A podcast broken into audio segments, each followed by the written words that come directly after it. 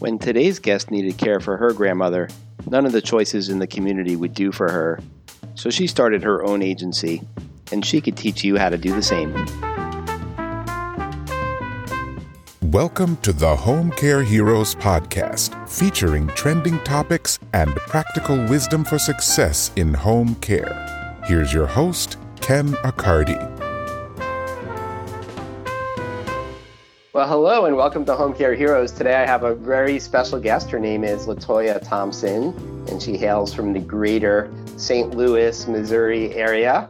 And Latoya is a multipreneur. She actually studied great combination. She studied social work and she also studied fashion, and she actually has a home care agency, but also helps other people get their home care businesses started. And she was a personal stylist at Nordstrom. So she's, you know, has all these great things in her background. And I think what you'll find is that she has a really great spirit and a great outlook and a lot of good advice for those of you in home care. So welcome to Home Care Heroes, Miss Latoya. Thank you. Let's just jump right in and tell us your story. You obviously have a lot of passions and things that you do, but tell us how you got into home care and take us through that journey. Sure. So let's see. I come from a family that works in the healthcare field. My mother is a CNA, my aunt is a CNA, my grandmother was a LPN, and then my sister is a CNA, my cousins, they're all caregivers. So so I come from a background of caregivers. It was back, I want to say in 2010 or 09, my grandmother was sent home from the hospital, basically saying they couldn't do anything for her and they wanted to put her on hospice. And I could not digest that because I'm like, well, she just went in because she had congestive heart failure. And um, I'm like, she just went in to get, you know, the fluid off of her. And then you guys sent her home saying that there's nothing else that they can do for her. So we went through that process of trying to hire caregivers, going through second opinions of doctors. And we didn't we didn't do the hospice. So we hired people. During that process of trying to hire caregivers, and home care agencies.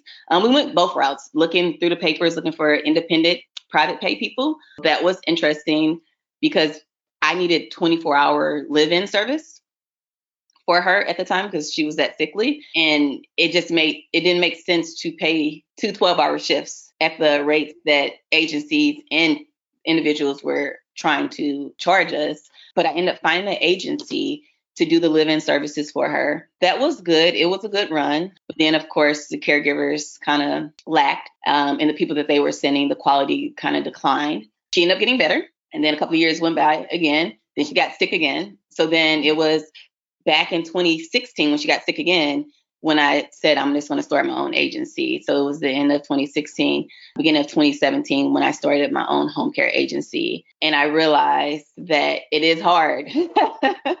It is mm-hmm. hard to find good caregivers. It is hard to find um, clients and um, un- really understanding the needs. But it was easy to navigate because I was able to speak with the experience and speak with the families about the journey and understand the growing pains of having a loved one who needs to have outside care.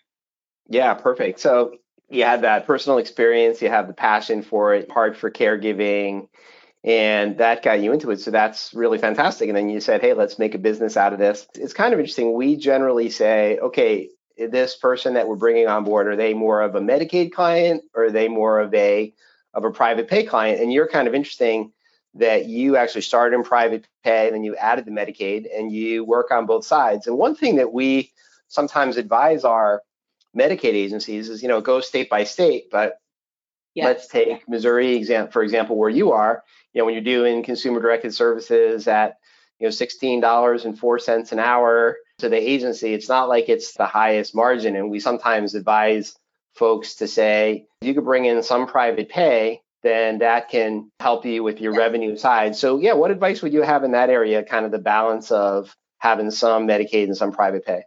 For Missouri, it's interesting. On the Medicaid side, particularly with the CDS, because it's, it's like multiple businesses in one. And a lot of people really don't understand the CDS concept is very much different from any other state on the Medicaid side because basically as the agency we're just a vendor so we're just a facilitator to make to make sure that these consumers or clients um, or in compliance of the state of Missouri. And the program is a complicated program.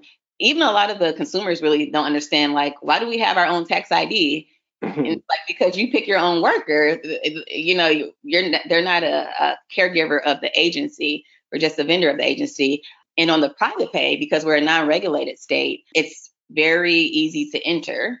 No real skill requirement or even license to enter. And I think people who starting, they should do both because it's non-regulated. You can charge whatever you want to charge. You want to compare, be at market rate, but also com- compare with your competitors. What what are they charging? So that's one source of income for an agency or if a person is doing private pay on the private side. And you're able to bill however you decide versus Medicaid. Medicaid sets the rates. Medicaid has their own policies and procedures that you have to go off of. Um, Medicaid only usually do a raise or decrease annually, and that's in July. And we really don't have a say so. Whatever they say, this is how much we're charging. And they're charging per unit, which is different from like charging per hour on the private pay.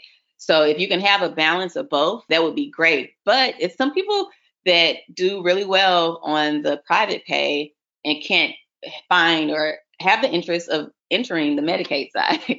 It's really interesting. I saw two of your videos on YouTube that are both pretty popular and trending videos. One is about how to get private pay clients, and the other one is about how does the consumer directed services program in Missouri work. And I guess I should take a step back. So we did talk about the CDS program, and this is a program in New York. It's called CDPAP, and in Florida, it's just called, or Virginia, it's just called consumer directed. But there's a lot of different names for this kind of program around the country, where the way that the home care works is that the essentially the person receiving the care might have a family member or somebody that they're bringing as a caregiver and then the home care agency is administering the program. So that is a different kind of program. It's very different than private pay, but yes. it's really great that you have two of your scoring videos are on both sides of the aisle, right? The private pay mm-hmm. side and the and the consumer directed services side. So that's really interesting that you've been successful in both areas. Let's jump into private pay for a minute here. For people who are just starting out, since you have this video about finding clients like what are some of your suggestions there you know where should where should they look in the community and how do they get their name out there for private pay yeah i think building relationships or partnerships with like dialysis centers as well as occupational therapy or any rehab facilities or any pain specialists building those relationships. Also like chiropractors or any um, short-term skilled facilities any independent living facilities putting ads out, but going out or sending emails or even doing cold calls and just introducing yourself, basically seeing how can you be, be a benefit to them and then they can tell you their growing pains and then you find that solution. yeah, so it's it sounds like it's a really big relationship business and then if you could go out and you could build the relationships with these folks that have, let's say, the dialysis or the occupational therapies, they're providing a different service, but they might have the clients that might also need well, your service as well. They're yeah, exactly. because the, the, the patients are only there temporarily, and then afterwards they have to be discharged and still need continuing care, but they don't right. provide that personal care side. So that's when that's the opportunity for someone new that's trying to grab that business and say, hey, we provide, you know, post-op you know, personal care? Or there are these variations of services? And this is how we can help you.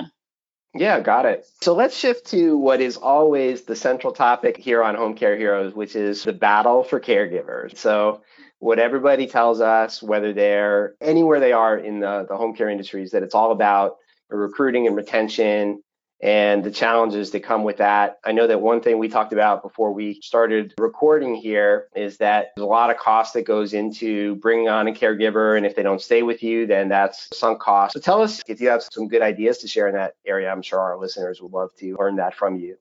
Yeah, well, the struggle, the struggle is real. Um, it's uh, on a continual basis. I know recently with COVID, the unemployment increased. So what we were doing was reaching out to caregivers that we already had on staff and saying, hey, you know, do you have a friend or do you know someone that may be interested that's in the same field that will want to come aboard for our agency because you know just putting ads out and doing the you try to you try to weed people out. So what we do, you'll put a post up, someone will apply, we'll do the phone screening, see if they pass the phone screening.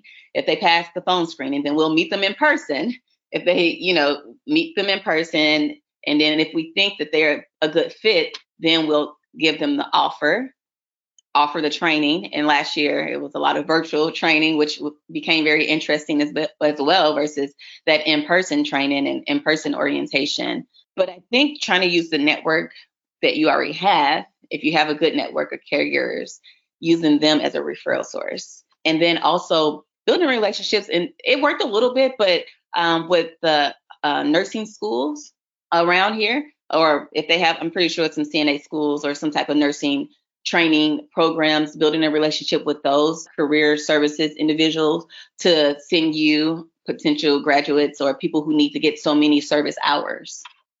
Yeah, that's great. Uh, interestingly, one of our last guests was well-known consultant in the industry by the name of Stephen Tweed. Okay. And he talked about there's really three sources of recruiting. You know, one is referral from uh, your existing caregivers, and that's you know those those folks stay the longest, and they have yeah. a friend in the company, and you, you know they're going to be a fit. The second, of course, is your online, whether you're doing your Indeed or your MyCNA jobs. It turns out that actually the folks that come in that way end up staying the shortest, uh, you know, by statistical things. And then the third part is your in-person recruiting. And one of the things that Stephen said in particular is that nursing students or people who are in a school, you know, being medically trained really make fantastic caregivers and it helps them get the experience they want and they work out uh, really well. He also talked about, you know, the faith-based community. So if you could find people who are in some type of faith based work as part of their work there. They have the relationship skills. So those are a couple places to go. So there you go. You're totally aligned yeah. with Mr. Stephen. to bring it into the home stretch a little bit, I know that in addition to being this multipreneur and doing all these fantastic things that you do, running your own agency, you also provide services to help others to get their businesses going and their agencies going. So tell us a little bit about that. If somebody says, wow, I definitely feel connected to Miss Latoya from this uh, Home Care Heroes episode, how would they get in touch with you? Well, they can go directly to the website, which is latoyaelnora.com, which is my first and middle name.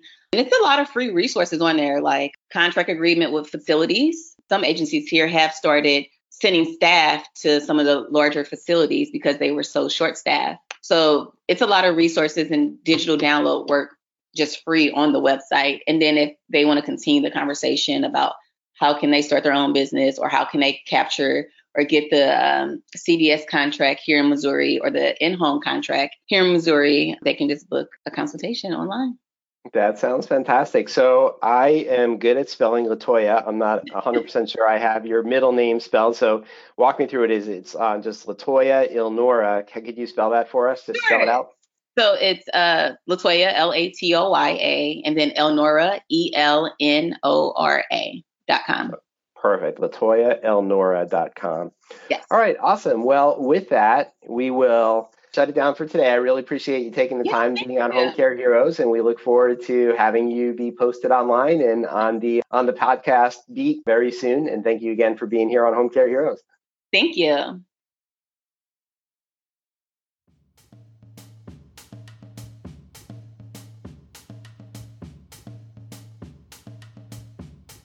Thanks for joining us today on the Home Care Heroes podcast. Home Care Heroes is produced by Ankota, the software for the heroes of home care.